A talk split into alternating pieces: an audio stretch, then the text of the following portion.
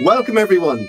I'm Aluba Phoenix. This is Vivid Imagination, and today I am joined by Professor David Nutt, a world renowned neuropsychopharmacologist specializing in research of drugs that affect the brain and conditions such as addiction, anxiety, and sleep.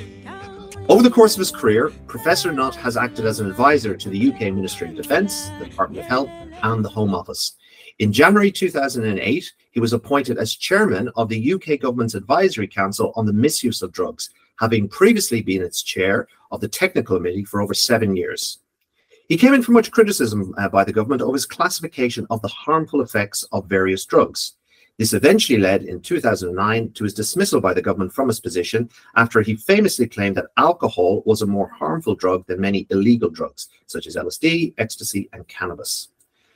Following this, Professor Nutt turned his attention to focus on creating a safer alternative to alcohol. And this led to the founding of Sentia Spirits, the world's first GABA spirit. GABA is a neurotransmitter in the brain that promotes relaxation, enhances communication and creativity. And Professor Nutt's innovation with Sentia has centered on creating a complex blend of all natural plant ingredients that impact the GABA system and so offer a responsible and safe alternative to alcohol. So, um, as we enter the Yuletide season, when the alcohol is usually flowing, um, and of course, there are many harmful effects of alcohol. I'm delighted to have Dr. Um, sorry, sorry, Professor Nutt with me today to really um, talk about this innovation and a little bit as well about, um, you know, maybe uh, what caused you initially to move in this direction. I'm always interested in people's backstory, David. So welcome so much to the podcast. I'm delighted you've made the time to be here.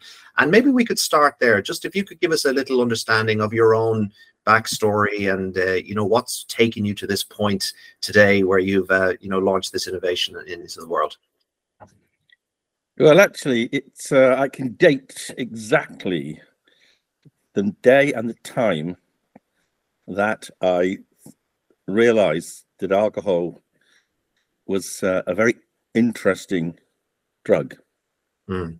my very first day at university so, as they say, I'd gone up to Cambridge. I think it's probably about October the 9th, 1969, to my college, Downing College.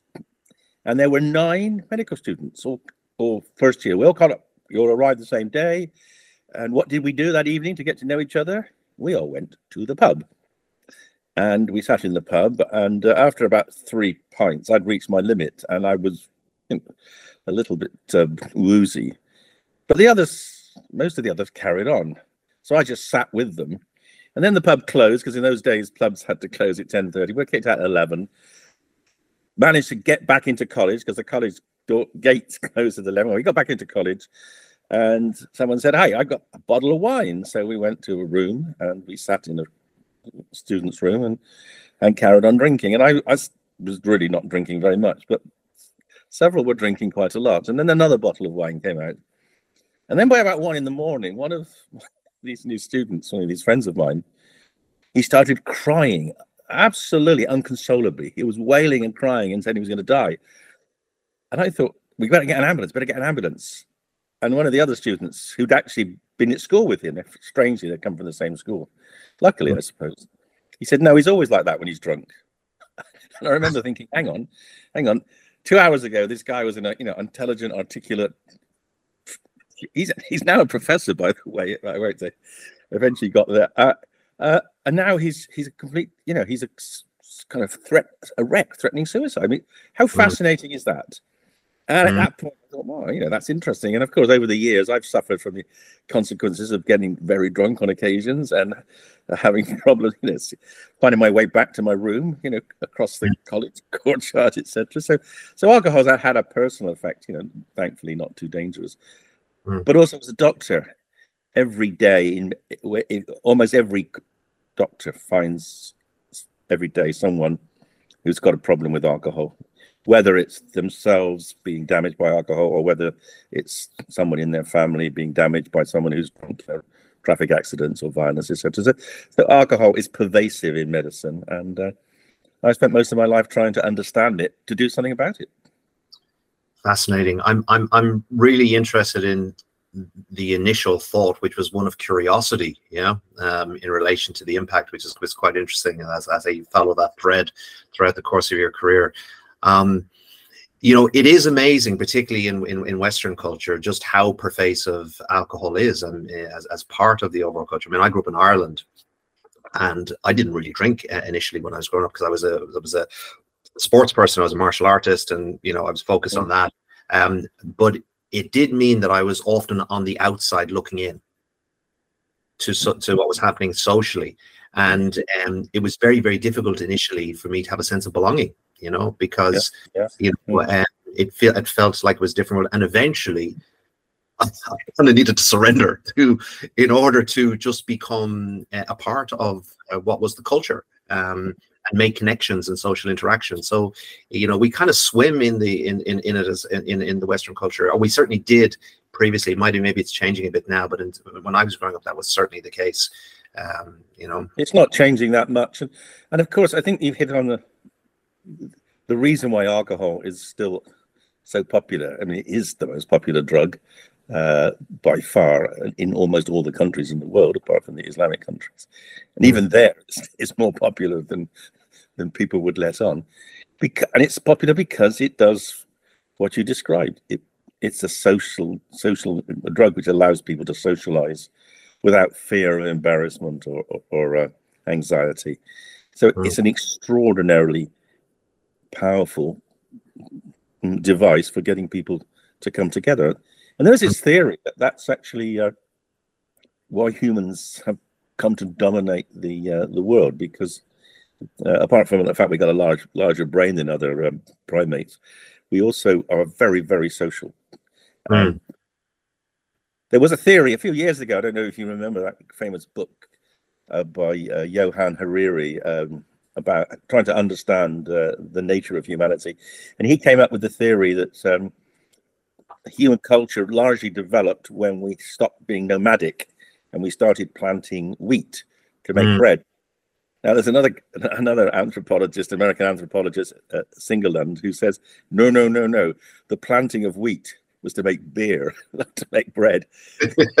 so, so, alcohol underpin, you know, the production of alcohol may have underpinned the whole uh, transition from nomadic to agricultural lifestyle, which then, of course, allowed people time to do all the other things they needed to learn to do, like read and write and create, etc.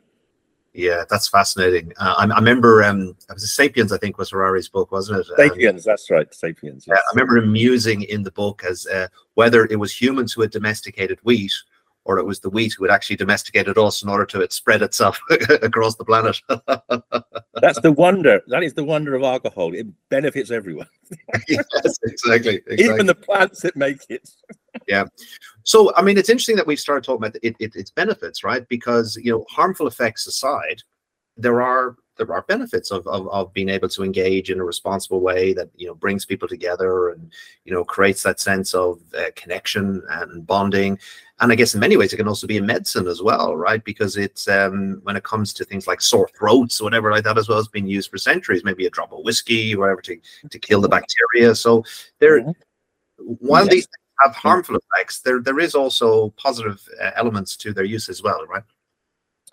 Undoubtedly. I mean it, alcohol would not have continued to play such a prominent role in most societies as it has probably since the beginnings of humanity. We can trace back at least 40,000 years the culture of, uh, of brewing or fermenting uh, initially honey and then subsequently wheat to, to, to, make drinks and then subsequently, of course, um, grapes.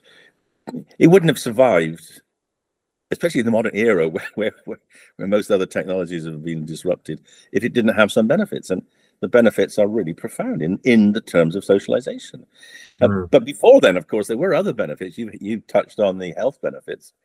But one of the biggest health benefits, in fact, perhaps the reason alcohol uh, persisted for so long in medieval and Middle Ages is because it was the only safe thing to drink. Most mm. water supplies were contaminated by basically excrement on other animals or humans.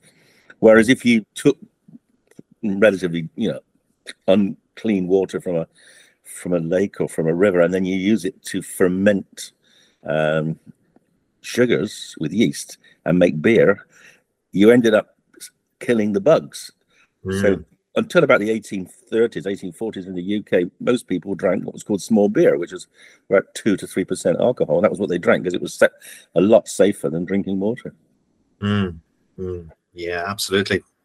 So, I mean, obviously, it's persisted. There are lots of benefits, and at the same time, you know, uh, huge, huge societal impacts uh, when you know people overindulge. Um, um, I, you know, you reflected that you've been a doctor, you've seen, you know, many cases come through, um, you know, you know, that you've worked on.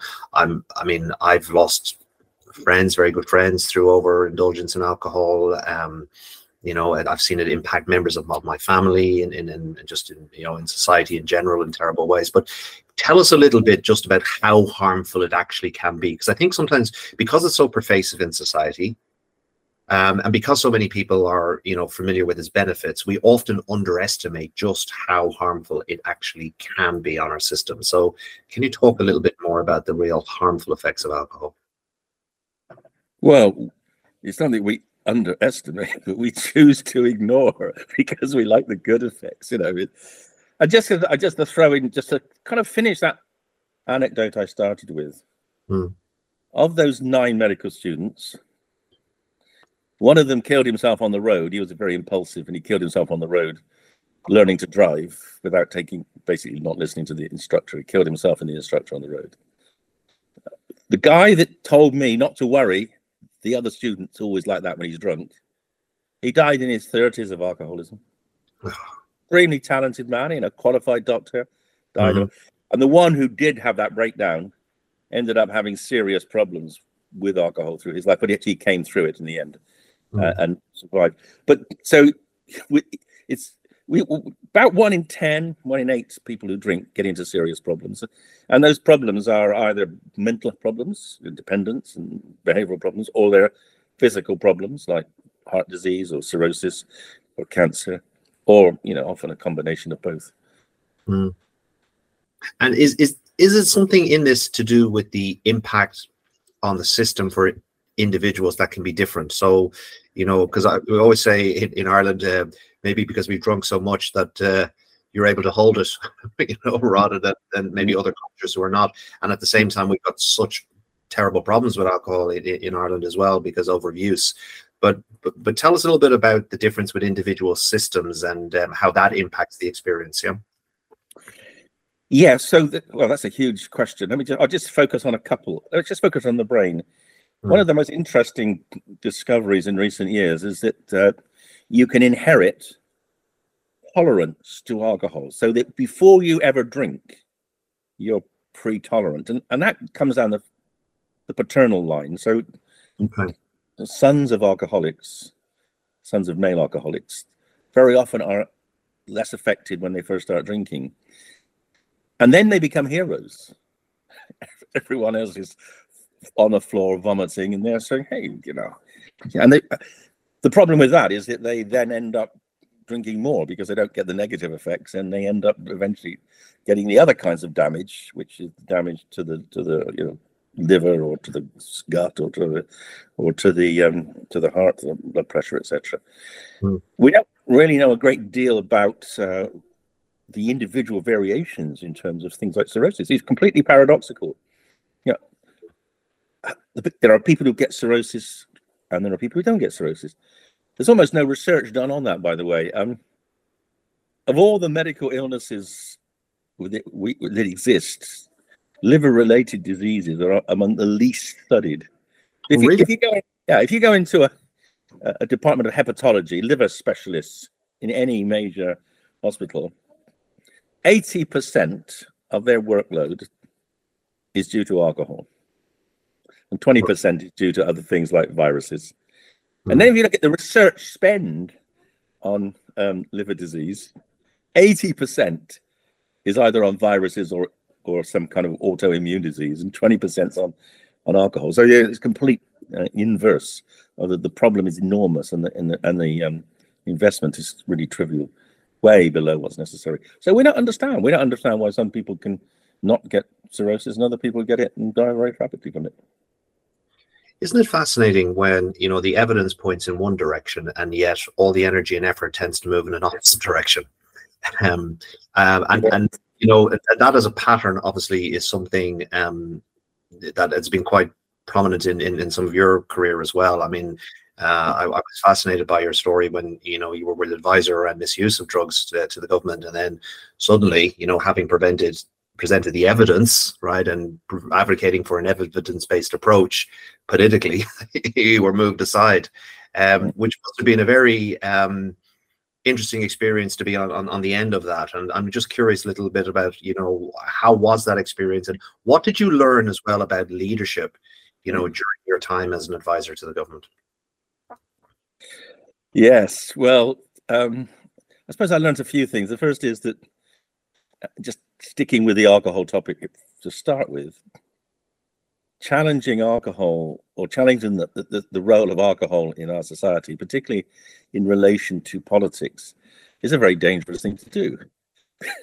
because, I mean, I don't know. I think there are seven bars in Parliament, and they all they, they all serve very subsidised drink you know, we're the only, I think, probably the only country in the world where you can actually go from a bar to make a decision, you know, to vote on a major act of government, which, you know, you can be drunk uh, and making a decision as to whether we go to war. You know, that's, mm. uh, there's some great historic examples, by the way. I think my favorite is, is Pitt the Younger, who apparently tried to give a speech. He was so sick, he had to vomit behind the speaker's chair because he was so drunk. Um, I mean, it is just kind of it is just weird that we we celebrate even at the highest levels of decision making in this country intoxication, uh, mm. and um, that probably underpin explains quite a lot of why we don't get very good decisions from uh, from our government. So that so the drinking is part of that culture of the of the political culture, and, and there's a, a very clever way in which the drinks industry twists information about the value of alcohol. Because actually they don't particularly promote the sociability side of it. What they say is oh it's a really wonderful way of bringing money to the exchequer. Mm-hmm. and look we benefit. We can create lots of jobs and uh, and we get paid lots of taxes. And government say yeah that's great. Um, uh, and if you were to change uh, the taxation you know you'll lose money. And and I was arguing, well, look, yes, you actually you would lose a bit of money in the short term, but it would actually be offset very rapidly by the health gains. Mm-hmm. But it, you know, the, the drinks industry continually pours um, uh, sort of opposite uh, opinions into politicians. And it, I mean, you may not know this. I didn't know this until one of my students was invited to Parliament a few years ago because he was he just left university, became a doctor, and one of his friends from university was now um, was now in a, a SPAD working in government. Mm-hmm. And he said, Come to the party. He said, What party? He said, Come to the party. And they went off, and uh, he had a look around Westminster. And, then, and the, that was at Friday afternoon, four o'clock, out on this wonderful terrace. There's a water, there's this terrace that overlooks the Thames, which they use for their celebrations. There was a party funded by Diageo, and he said it was amazing. It was just free booze from four o'clock. But what was staggering about it was a everyone was there. I mean, I'm not sure about the Lib Dems and the Greens, but all the it was both Tories and Labour. He said, mm. I saw. he said, I saw. I saw a Labour um, minister with five um, acolytes come in, and they sat. They just sat down, and they drank about five pints from, from about four thirty to six, and then they all wandered off. And he said to his friend, he said, "Well, this is is this is this for Christmas or something?" He said, "No, no, no. They do it every two weeks." Wow. wow. And the other thing, that really clever thing about this is that it wasn't just politicians because senior editors from all the broadsheets were there. So you had this collusion. The drinks industry makes sure that the people who run the media and the people who run the country are all on side about booze. Mm. So, so that's that's one of the things I learned, and of course that was why, you know, challenging um, the, the idea that you know we should treat alcohol as a drug. You know, that was why I got sacked because, in fact, until my sacking, it wasn't the government didn't concede that alcohol was a drug. Afterwards, the person that replaced me was a another pharmacologist said, "Look, you know, we can't do the. You've got to accept it's a drug. you know, I mean, I mean, come on, guys. You know, so at least we've now, you know, we do assess the harms of alcohol in the same way as mm. we assess the harms of other drugs. We just don't do anything about the findings. Yeah, um, that's it's it's so interesting. And uh, do you think that um, it, it, it was a case that it, it was just you know financial um, influence that was at play, or do you think it's a case that people actually believed that it wasn't a drug and that it wasn't as harmful as it is? I'm, I'm just curious as because I know obviously you know you, you, hear a story long enough, you you know you can actually believe it, right? Um, what do you think was at play? Do you think it was more influence, or do you think it was more actual? This is what you know, just changing of belief systems is what's required here. I think people have never thought about it before. Mm. I, I, when I give lectures to my students, I say, do this experiment. I say, you know, I, I got, I've got a wonderful slide, which is an American slide. It says, say no to drugs. That way you will have more time to drink. brilliant, brilliant. right.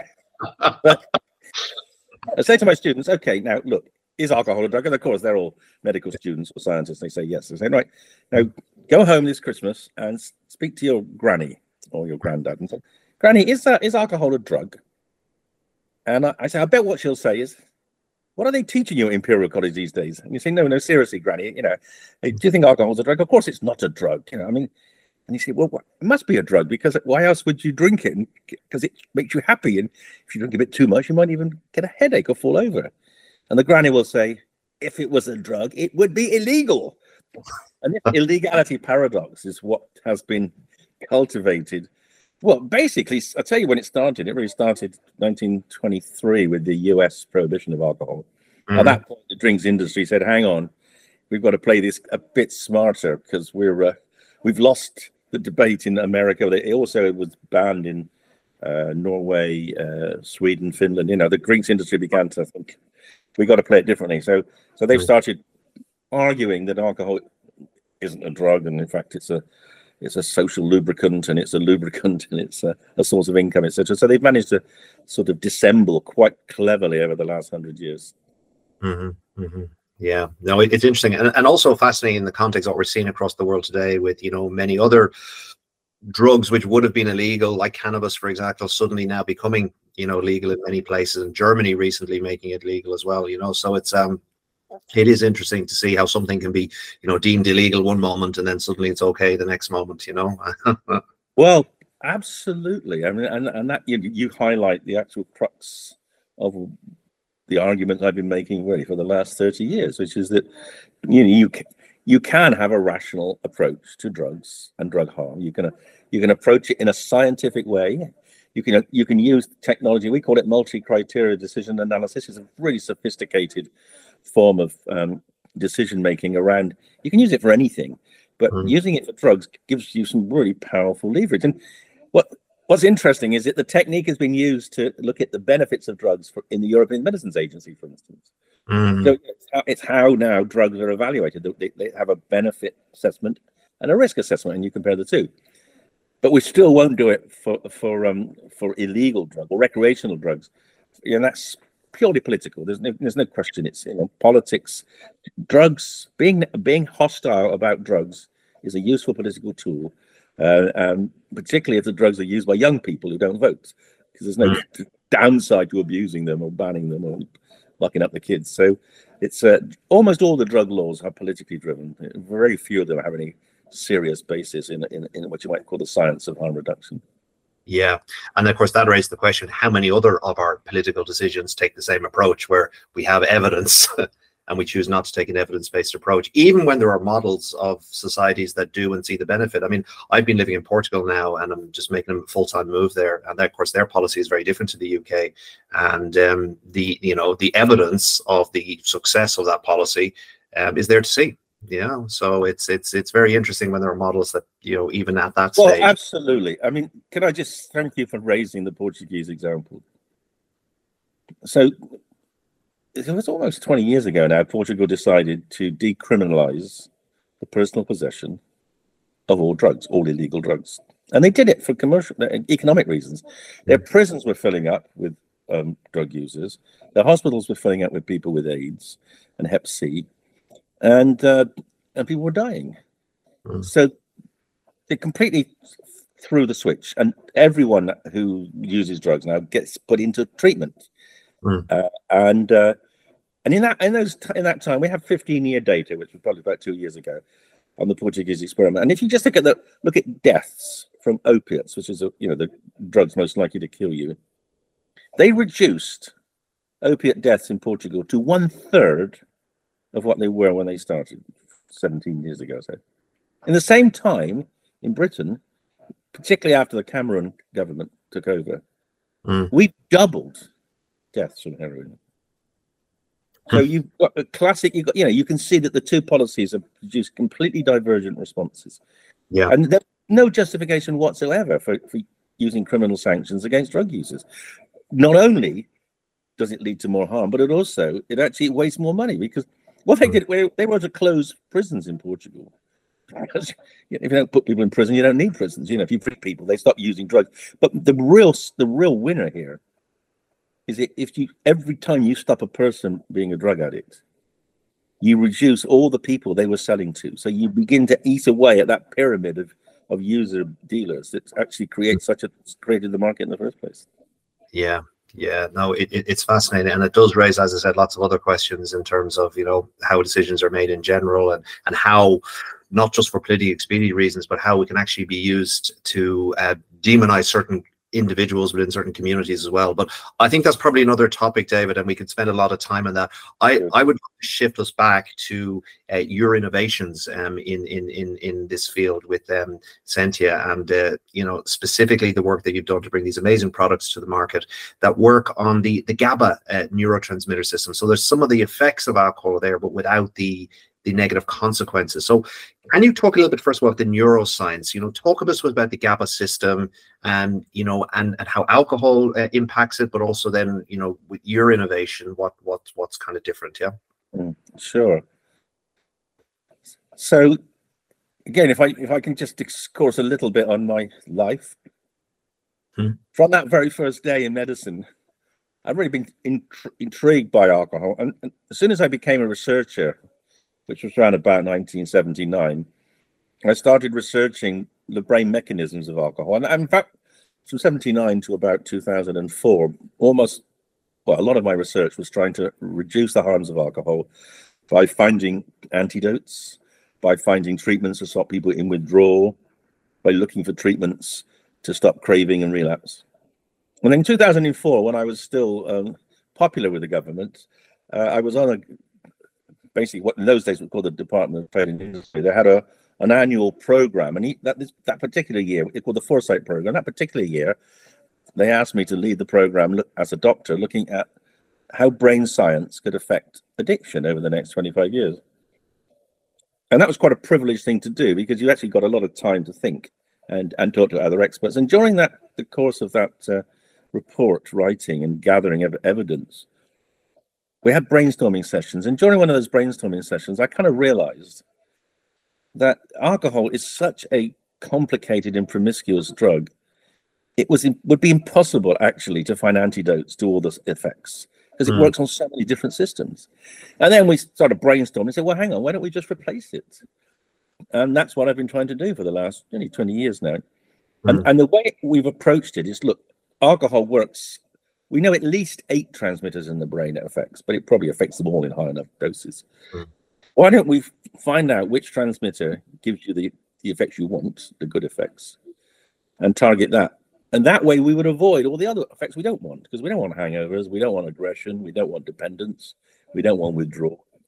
Uh, and we now know that you know that those are mediated through different neurotransmitters to, to the GABA system. The GABA system is what alcohol targets when you the first drink, the first you know, half a you know the first mouthful gets the gets in the brain and it starts to tickle up the GABA system, and it chills you out, it relaxes you, it takes away that anxiety that we all have when we're meeting strangers or even meeting people, you know, meeting meeting family we haven't seen for a while, and we just want to we want to you know lubricate those interactions and take away some of the tension, and that's that's that's alcohol enhancing GABA. So we hmm. thought, well, okay, let's try to do that then. Shall we make an artificial alcohol that works on the GABA system? And and we're doing that. And we're inventing molecules, small molecules that do that. But that turned out actually to be a quite challenging, and also taking a, a new small molecule through food safety testing to get it approved as a drink. That's a lot of money. I mean, we haven't raised that money yet. We're in the process of doing it, but that's gets millions, millions of, of, of pounds. Mm. So on, so a few years ago, we thought, or at least my my partner uh, David Orren, who's um, the businessman in my in the company, uh, GABA Labs, he said, "Well, hang on, why don't we see if we can find something in nature that would do the same, and uh, and then we might have a product which we we could start using to help people understand the concept and also, you know, prove the concept and maybe help raise more money." So I set a couple of my team on this um, this challenge: go out into the the whole of the botanical world search through Ayurvedic medicine, search through Chinese herbal directory, search through ancient medieval texts on uh, pleasurable, relaxing drinks that they used to be made in the Middle Ages. And there's an enormous literature of uh, herbs and foodstuffs, which actually people use for relaxation. And so we basically set up an, an enormous database on all those, and we looked through it and we picked out the ones that we could say we're working on the GABA system. And then we created this cocktail of Sentia, which is uh, essentially three components. There's a there's a, a, number of the herbs in Sentia actually produce substances which we know from other people's science work on the GABA system. And then we put into the mixture other herbs to facilitate the uptake of those first herbs into the body and also facilitate those substances getting into the brain. So it's a sort of three step process. And then we got together with a, Vanessa, who's a wonderful mixologist, to produce uh, uh, this beautiful flavor. And uh, and now we're selling it, and people are saying, "Oh, well, it works, and um, and we like it." And uh, this is an alternative. This is the first functional alternative to alcohol. Really. Fantastic! I love the alchemy of it all. And um, tell us a little bit how it works. So you said it's a functional alternative. So what, what what's the effects that an individual would experience um, that are similar, but also what, what what's different? Yeah, you said there's no hangovers, etc. But talk a little bit about what what the experience is like, you know, in terms of its similarities and differences to alcohol. So what people what people report when they drink Sentia, I mean, obviously there's a taste. The taste we've designed it to be quite a sophisticated. It's quite a rich taste. Some people love it. I was uh, took it to a, a, um, a kids' party the other day and to give to some of the parents. And uh, and some one of them, he was a, a, Lebanese guy. He said, "Wow, this is fantastic! You just drink. I just drink it neat. This reminds me of a drink. It was actually it's really popular in uh, uh in in the Middle East." I said, well, "That's fantastic. You know, drink it neat if you want." But most people uh, find the, the taste uh, uh, they prefer it to be in a you know with a with a mixer like tonic or apple juice or orange juice. Mm. So then you drink it and the, and the, and the herbs go into your stomach. And then uh, the ingredients the, the molecules that plants make uh, which work on the GABA system get across your gut. So they go into your blood they go into your brain and then they actually start to enhance GABA in the brain. So it's important to realize that GABA is an absolutely vital neurotransmitter. It's mm. it's the actually it's, it's the, if you think of the brain as being a, a kind of computer it's the off switch and then and that the, the, very close relative of GABA is called glutamate. That's the on switch, mm. and they're in perfect. They're in a perfect balance in the normal states. You know, glutamate is driving you and keeping you awake, and and GABA mm. is just making sure that you're going at the right speed. So, an, an interesting analogy is in driving. You know, you've got glutamate is the accelerator, mm-hmm. uh, and GABA is the brake. Ah, okay. So there's, there's always GABA there. It's always if GABA if GABA goes, you're in dead, you know, you're dead because you would have seizures and, and, and you get very, very anxious, etc. So GABA's there. And so what we do is we make GABA just a little bit more effective. And, and that's important. And it's particularly important in social situations because when you move into a social situation, there is always a degree of anxiety. Mm. And uh, attenuate that, you can reduce that anxiety by boosting GABA a little bit. Okay. But, oh. And that's all we do. Whereas alcohol, if you alcohol does that. But if you start drinking more, then it starts to release dopamine. And dopamine is an energizing, let's go, moreish transmit. Anyone who's taken cocaine knows, you know, you, wow, you, you got a real buzz. But then 20 minutes later, you want some more and you get into that cycle. Mm. And that's part of the dependence producing effects of alcohol through dopamine. Uh, and then alcohol also reduces endorphins, you know, the runner's high. And, mm. you know, and that's one of one of the reasons people get addicted to alcohol because they get addicted to the endorphin rush. Ah. And then if ah. you push it again, then you get into real trouble because then alcohol blocks glutamate. And I explained a minute ago, glut- you need glutamate to keep you up and working and awake mm. and to lay down memories. Mm. When you start to block glutamate, and that comes in at about you know, twice the drink driving limit, about 150 milligrams percent. When you get to that point, you start to get blackouts. Mm. And then eventually, if you keep on drinking, you will go into coma and then you will die. And uh, so, you know, alcohol has a very complicated dose re- response relationship, whereas Sentia basically, whatever much you drink, you're only going to just relax yourself a bit, and uh, and then it's going to disappear, and you're going to be fine. Fantastic. So it, it slows you down. It, it as I said, um, you know, allows you to put the foot on the brake, but without the reward chemical that's dopamine, without the, as I said, the opiates there, which are the addictive quality, and, and without then getting into some of the more dangerous effects that can come from from overindulgence. Yeah, yeah, yeah. And how long does the effect last then as well? So you you, you know you, you you have this slowdown. How long does it last before it starts to wear off? Well, about half an hour. Most people say the effect there for a, for a, it comes on a bit like alcohol quite quickly. We wanted it to come on quite quickly. That's why we put into the into the cocktail, into the drink, herbs mm. to accelerate the uptake. Because people, when you drink, people want an experience. I mean, when you drink alcohol, actually, you start to get an effect as you anticipate drinking, like because you like the taste, and then of course it burns down the back of your throat, and people say, "Wow, you know, that's great." Yeah. So we wanted it to come on quite quickly, so it comes on 10, 15 minutes. Begin to get some people get that little sort of relaxation here, that sort of sense of flushing, a bit like alcohol, not everyone. And then peaks at about 10, 15, 20 minutes, and then it wears off after about half an hour. And then, and that's really good because that's much faster. Alcohol, it takes an hour to get rid of a unit of alcohol. Mm. And that's one of the reasons alcohol is a dangerous drug. Is it you can you can actually not realize you're impaired the next morning. A lot of you know, people do have accidents in the morning, and then they're breathalyzed and they're they're well mm. over the limit. So mm. getting rid of it, getting Sentia out of the body quickly means that you're basically back to normal within okay. half an hour, hour or so. Okay, and and uh, what would it mean then for things like you know because you obviously when you're when you're drinking you can't drive. Well, what does it mean with Sentia? Would it be the same? Would you have to wait for that half an hour, forty five minutes or so before you can drive, or how does that yes, work? Yes, yes, very much. Well, we haven't done studies, but it, absolutely, it's it's quick. I mean, you shouldn't drive if you're impaired in any way. I mean, you you may not know this, but it's, it's worth sharing.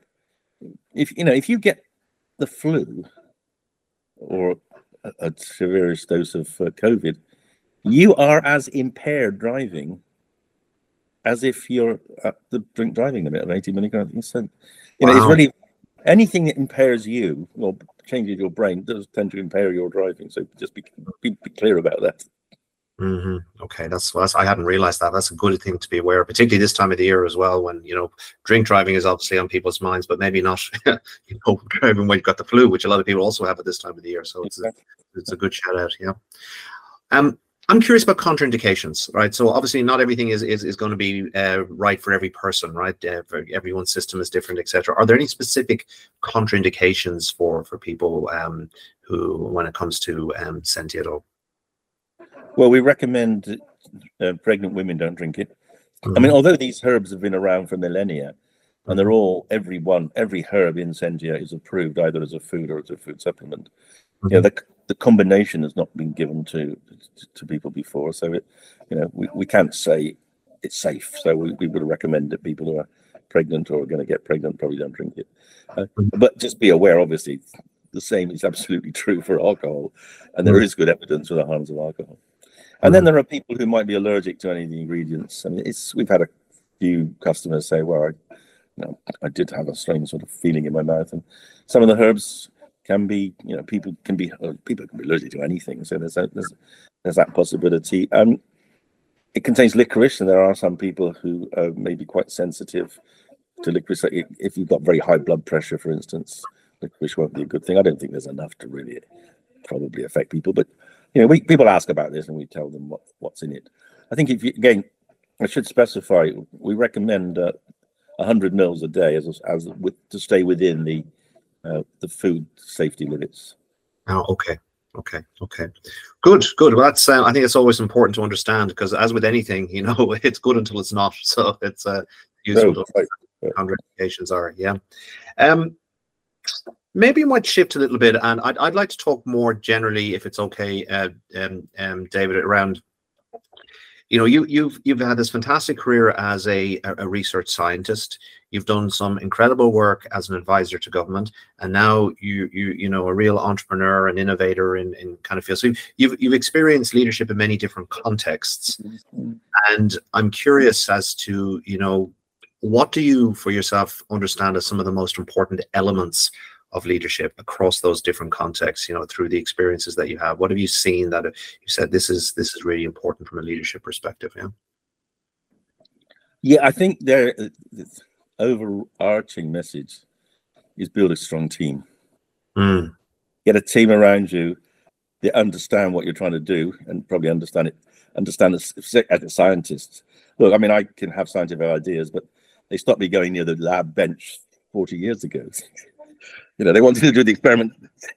You know, there's a mm. there's a technical aspect and there's a sort of intellectual aspect, and technical things need to be done properly. So it's best to get people that can do those exactly right, um, mm. but also, and and trust them. I mean, and you know, make sure that they're empowered. So I'm a very non-directive.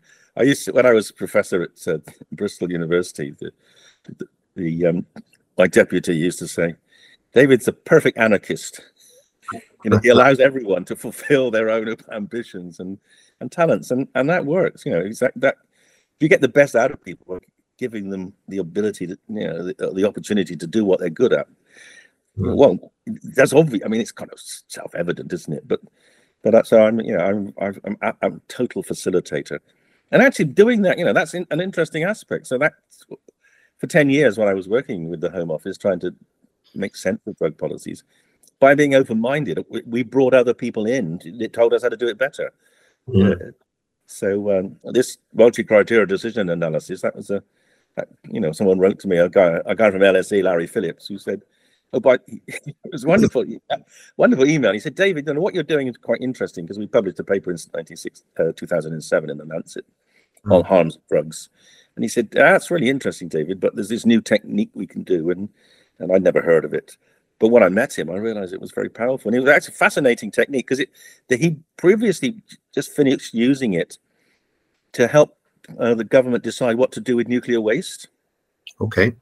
Now that's a serious political hot potato as well. And it turns out that you, you can use this technique and you, and it's this MCDA approach is very powerful because it allows you to compare and consider every different aspect or dimension of a decision. Mm. Uh, and then, uh, you know, nuclear waste, a lot of issues there. You know, mm. do you bury, do you put it on ground, do you send it into space? You know, how do you deal with local communities? You know, all, how do you deal with the, with the practicalities versus the radioactivity, etc. So he spent mm. several years doing that, and, and came to the conclusion, and everyone agreed in the end. You know, it, it's deep underground burying in sort of glass chambers. So he said, let's try let's try this with um with drugs and and drug harms uh, and mm. it's a fantastic process because until you've done it, use MCDA, you actually you don't really know what you don't know. Mm. And of course, this is one of the big problems with decision making in politics. They think they know everything, but mm. but in reality, they don't know. They really don't know, and they don't care about what they don't know.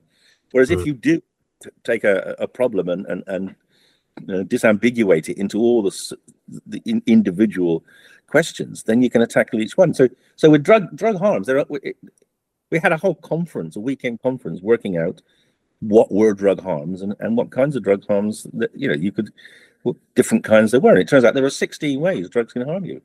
Mm. 16. I mean, most people think of well, you know, you just get cancer or you die, but in reality, there's all the social harms. You know, the, the social disruption, the deforestation of uh, you know in Peru and Brazil and Colombia. Mm. You know, trying to get rid of cocaine. You know, there's the, the international problems, there's economic, you know, there's a huge number of variables which mm. you have to take into consideration to deal with a, a complex problem uh, like drugs or nuclear waste. And this is a fab- fabulous way of doing it. And in yeah. fact, it's it's become such a it's become now the, the, the definitive approach. My one of my legacies is that the Home Office still uses it to make decisions about new drugs. The only difference is, sorry, the ACMD, the committee I was on, uses it. The only the reality. So now it's still being used, but the government still ignores the results. Still ignores but, the results. Yeah. But in industry, but in you know, in industry, sensible people wouldn't wouldn't do that. They would actually look at it, look at the results, and actually, you know, um, orchestrate their decision making around them. Well, I, I, think one of the things that's very interesting for me is, and I just want to mark this because it, it you mentioned that you know the, the politicians don't care, right? really about what there's. Whereas that when you do care, how care can then become a doorway into greater humility, mm. greater curiosity, and um, inviting others into the conversation, more openness, yeah, um, and then really trusting, as you say, the wisdom of the system. Um, you know that something will will emerge from that.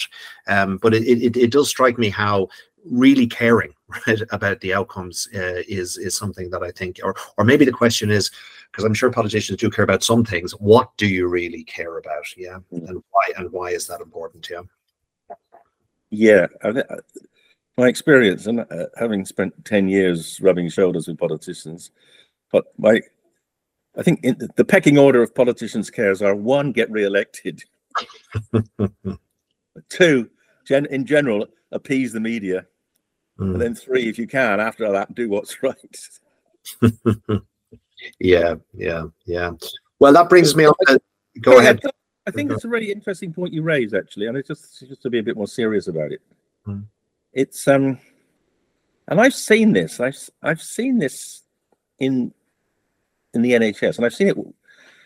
Uh, I actually left the NHS about six years ago because mm. the NHS stopped me doing